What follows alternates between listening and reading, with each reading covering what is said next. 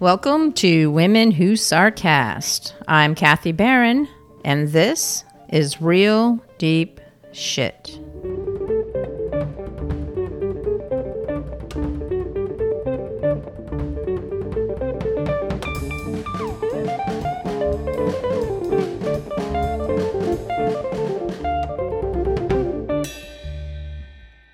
Ah, procrastination, the art of putting off today what you can do tomorrow or the next day, or maybe never. It's a skill that many of us have honed to perfection, though we may not always admit it.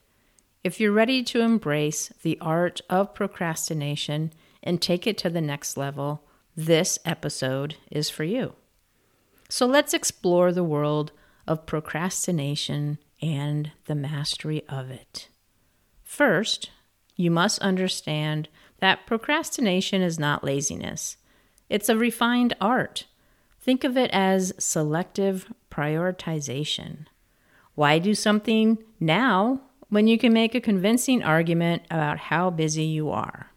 With a little creativity, you can turn anything into a legitimate excuse to put things off. Need to do your taxes? How about cleaning the house? Nah, you've got that all important thumb twiddling competition to win. Procrastination has a psychological aspect that should not be overlooked. The science of waiting is a field filled with potential. Potential for what? Hmm. Who knows? But it's a field that procrastinators excel in. You can ponder the benefits of starting a task today versus tomorrow. Research shows that tasks left to marinate in your subconscious are like fine wine.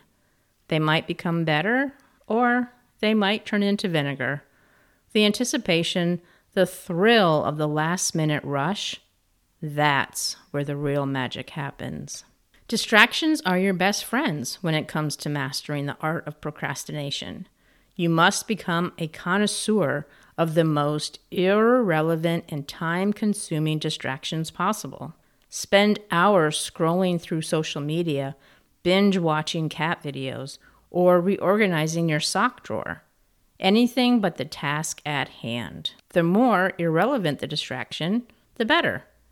Your ability to find a new hobby, like collecting bottle caps, right when an important deadline looms, is a true sign of mastery. Create a never ending to do list that you can perpetually update and expand. This list should include both essential tasks and trivial chores, all presented in no particular order. The joy of adding new tasks without completing old ones is like planting a garden of procrastination. It's a source of never ending delight, allowing you to bask in the glory of always having something quote unquote important to do. When confronted about your impeccable procrastination skills, never admit that you are, in fact, procrastinating. Instead, become an artist of excuses. Blame the weather, your cat, the alignment of the stars, or any other external factor you can think of. The more creative, the better. Remember, you're not avoiding work, you're just giving it time to ripen, like a fine cheese. One of the keys to successful procrastination is the phrase, just one more minute. This deceptive tactic involves telling yourself you'll start working in just one more minute. Of course, that minute turns into hours or days, but it's the thought that counts. It's the little white lie that keeps the procrastinator's world turning. Finally, embrace the thrill of the last minute. When you do decide to tackle your tasks, do it with a flourish. The adrenaline rush you get from completing something just in the nick of time is unparalleled. It's like a roller coaster for your productivity, and it's a ride you'll want to take again and again. So, there you have it the guide to mastering the art of procrastination. Just remember, Procrastination is not for the faint of heart. It takes time, dedication, and a whole lot of creativity. Sarcasmaste.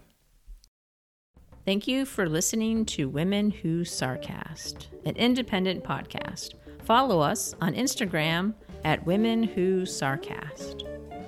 If you like this podcast so much you're thinking of launching your own show, pick up the latest issue of Women Who Podcast magazine and learn all about podcasting. Visit womenwhopodcastmag.com and follow us at Women Who Podcast Magazine. Show music provided by Mike Bassiani.